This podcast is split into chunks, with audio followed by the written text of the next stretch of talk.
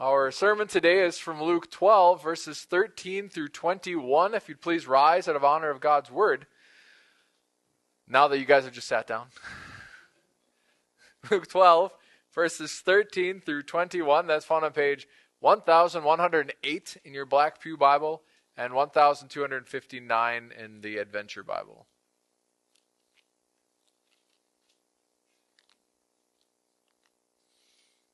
Luke 12, verses 13 through 21.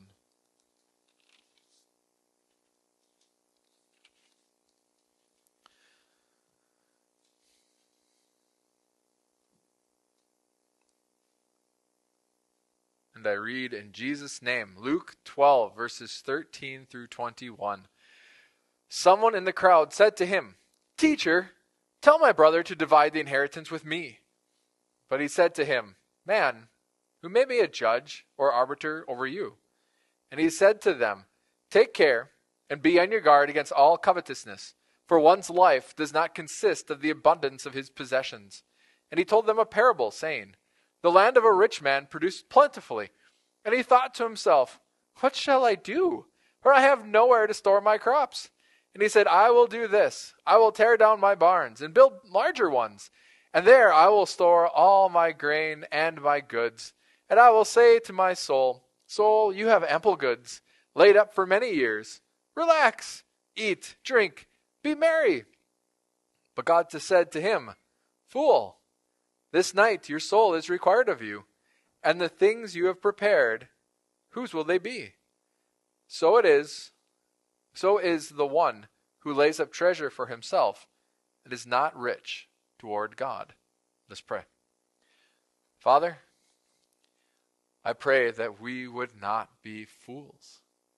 Lord, and as we study your word, that you would guide us into wisdom, that you might be glorified in us, and that we might live in righteousness for the sake, well, for everybody's sake, for yours, for ours, and for those around us. Lord, we ask this in Jesus' name. Amen. You may be seated.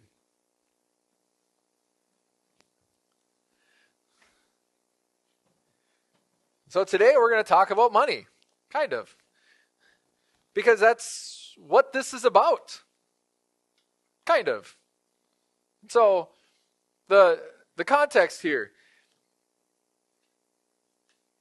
in this day and age if you had more than one child, the elder sibling would get a double share, and then everyone else would get a single share. And so, say, um, the, elder son I should say, because here it was, you know, within Judaism, it was the elder son. And so, um, who has an elder son? well, say the Ewells do. So, because I was like, Carolyn and Ethan. Well, no, Ethan would get all the inheritance. Sorry, Carolyn. You're out of luck. Uh, but, so Nathaniel and, and Quinlan, they would break, they'd take the inheritance, they'd split it into three. I suppose Mark and Janet do too. They'd take the inheritance, they'd split it into three, Nathaniel would get two thirds, and Quinlan would get one third. Congratulations, Quinlan. you are the other son. No.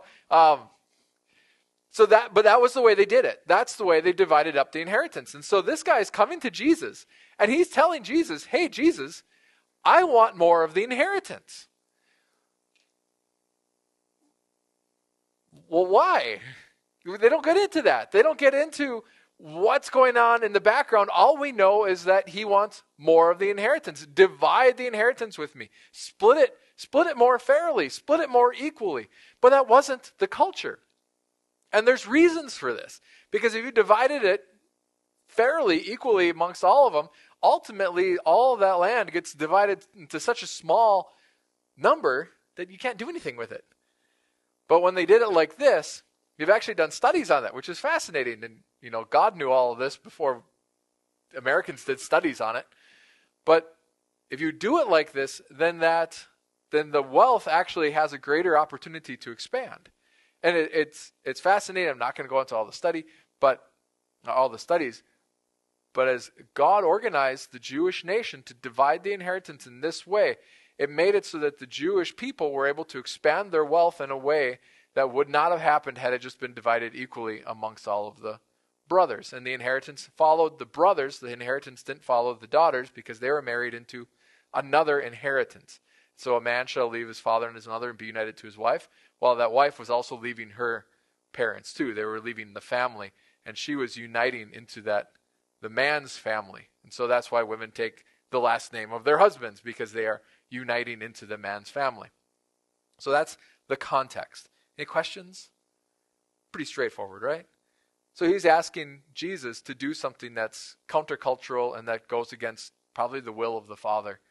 Uh, and so was he right or wrong? Well, probably wasn't right. But ultimately, there was a bigger problem. And this is the bigger problem that we really need to talk about. Because what's more important here? The relationship or the money? The, the money, right? The, for this guy. Not in reality, for this guy. Like, I just said that wrong.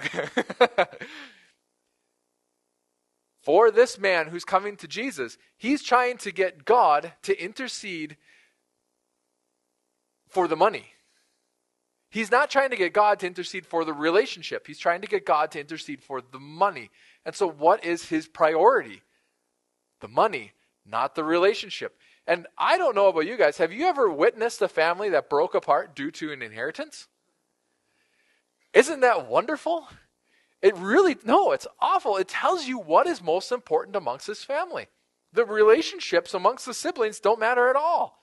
I know, I know a family that broke apart over about $5,000. You know, they're like, wow, that's not a lot of money. You're right, that's not a lot of money, but that, what does that tell you? The relationships really weren't important to them. There wasn't love, there wasn't care, there wasn't compassion, there wasn't generosity. It was, it was sinful through and through. And that's where the problem is. Like, that's the heart of this problem. Because as we focus on the material things, the material things in this world, they start to make us serve them. And we start to leave behind what really matters. Because if I, as a pastor, as a human being, whatever hat I'm wearing, as a father, as a son, it doesn't matter if I, as a human being, start to emphasize the material things above the spiritual things, I'm going to cause problems wherever I go. And that doesn't matter if it's my money, it's your money, if it's your soul, my friends, your family. When I'm emphasizing the material things above something that's spiritual, because you guys are spiritual. You're not just physical bodies. You're not just people. You are spiritual creatures. And so if I'm putting anything material above you, I'm ultimately putting that material thing above God because you bear the image of God. That's the problem here. And that's the problem that this rich fool fell into. And that's the problem that this guy has fallen into. And that's the problem that our culture has fallen into. That's the problem that has plagued humanity since Cain and Abel. Because when Cain and Abel had their, well, when Cain had his spat with Abel, what was he doing? He was emphasizing a material, a temporal thing. He was emphasizing position and pride. He got angry. He got sullen. He didn't get his way. His way is a temporary thing. And he emphasized that above the life of his brother. And so, all the way back to that first fratricide, that brother killing brother. We've constantly fallen into the same temptation.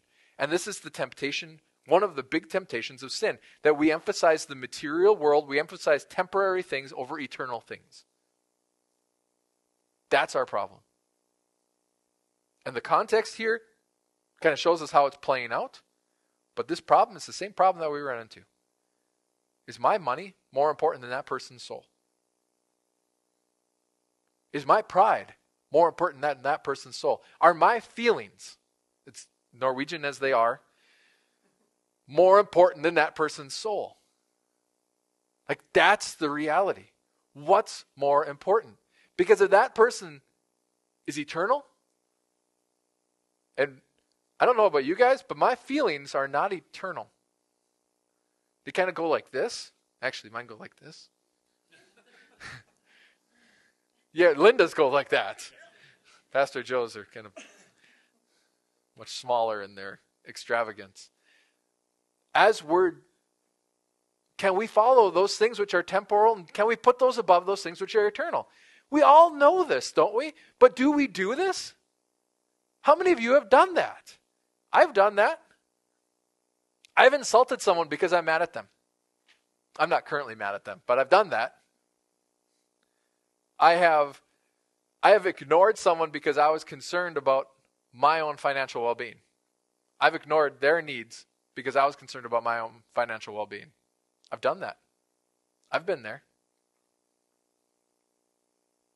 I was more focused on my own feelings and I was focused on their needs. I've done that. I've been this guy many times. It's sad because I missed this same lesson. I have focused on the temporal things eat, drink, and be merry. Don't worry about it. No. Because what's the other part of this problem? What makes this a problem? All of these material things, all of these temporal things, whether it's pride, whether it's position, whether it's my own emotions, my own thoughts, my own desires, my own hopes, they all pass away. And they pass away way faster than we understand. In a moment, they can be taken away. One day, everything will be going well, and boom, it's all done. All that stuff that I was hoping in, gone. Have you ever had your plans change like that? Your day is going along, going along splendidly, and then it's going along smashingly. I don't know if smashingly became good. That's usually bad for as far as I'm concerned. Um, everything changes in a moment. Something happens. It's the same imagery. It's the same idea. My every I will never have any problem. That's what this guy is saying. Everything's going really well. We'll never have any problems.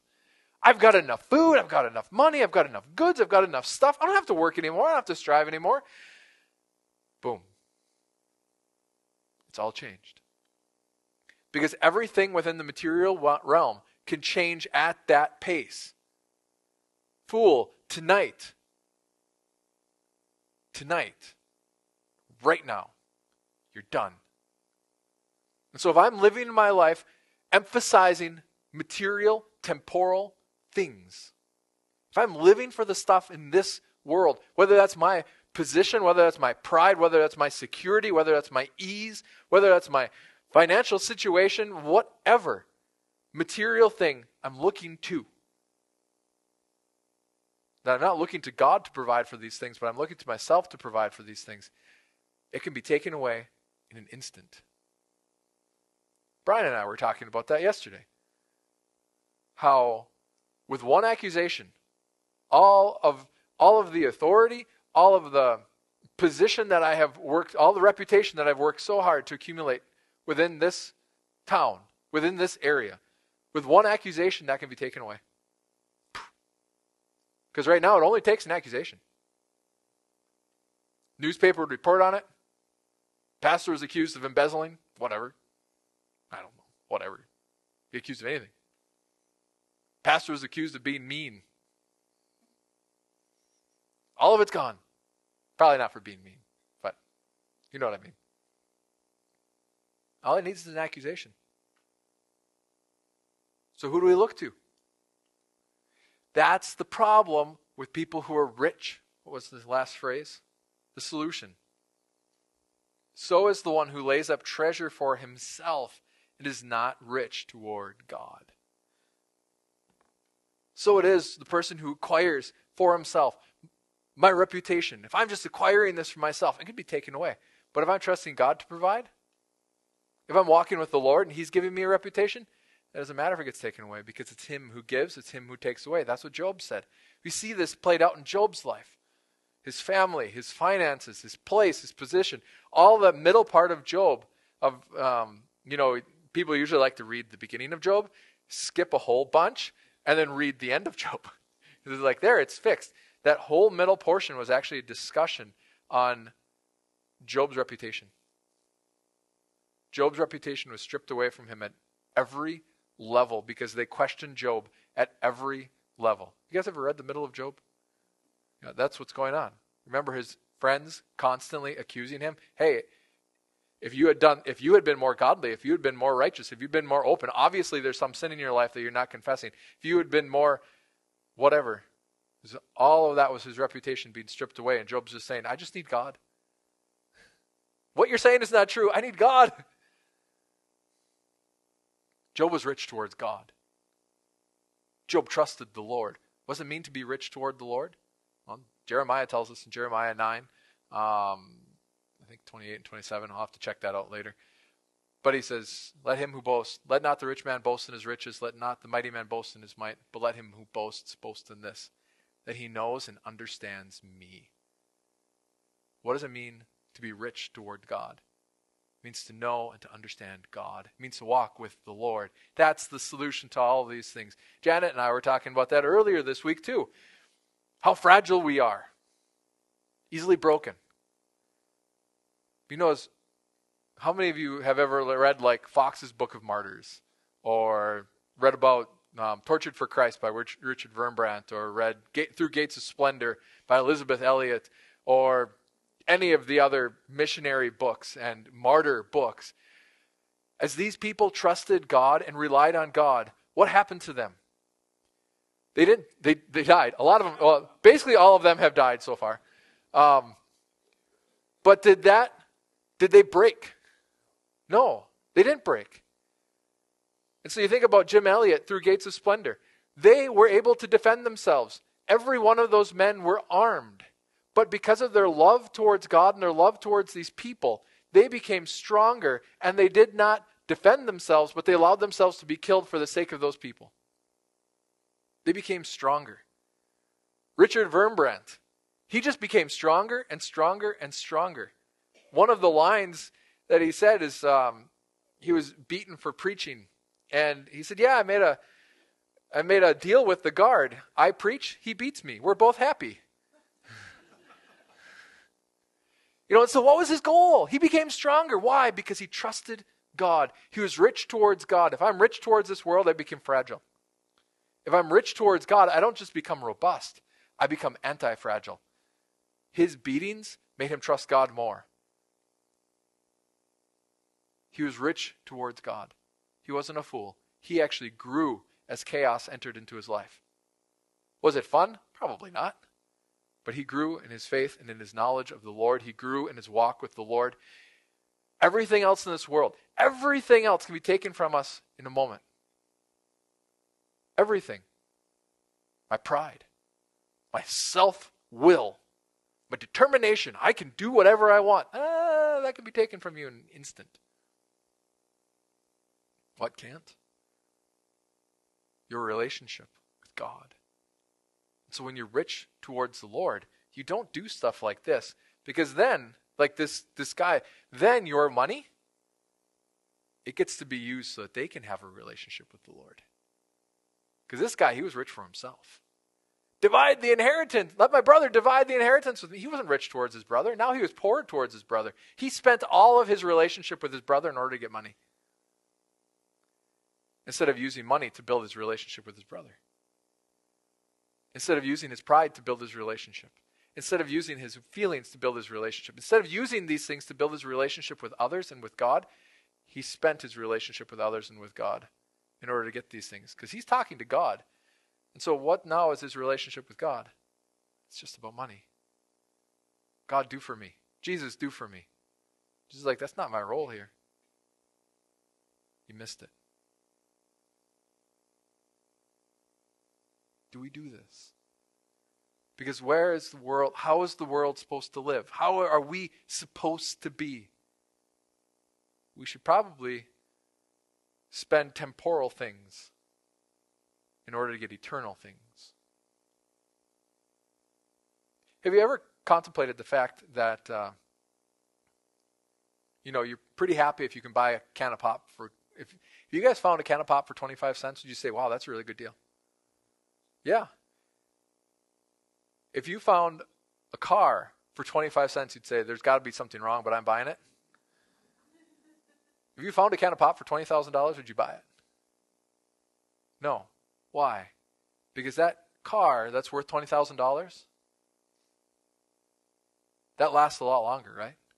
Than that can of pop that's costing $25,000.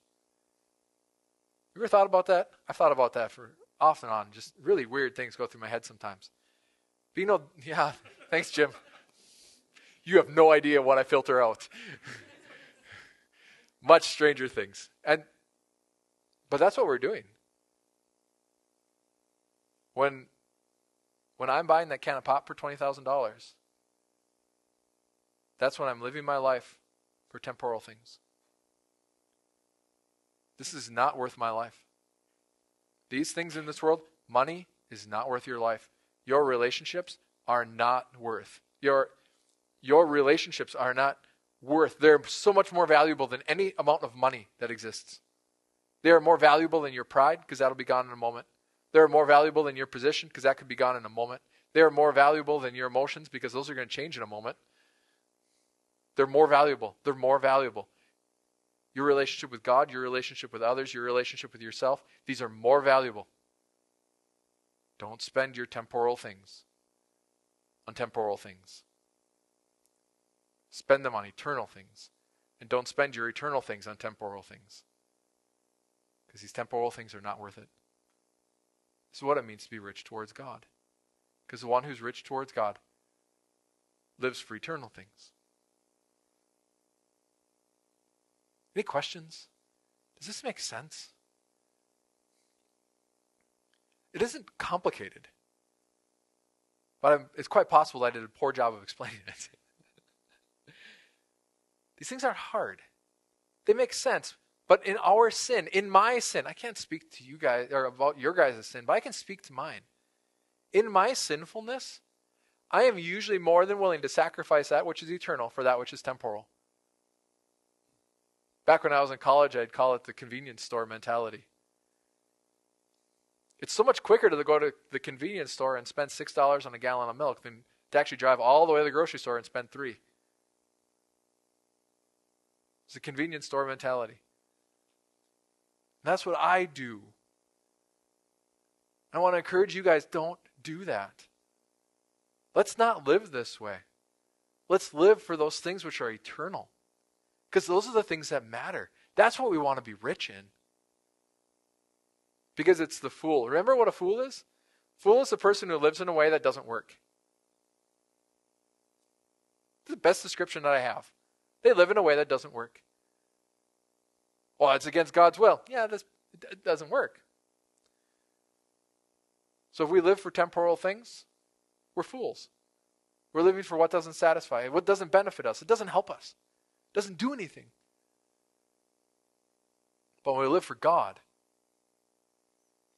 we are rich in ways the world can't know.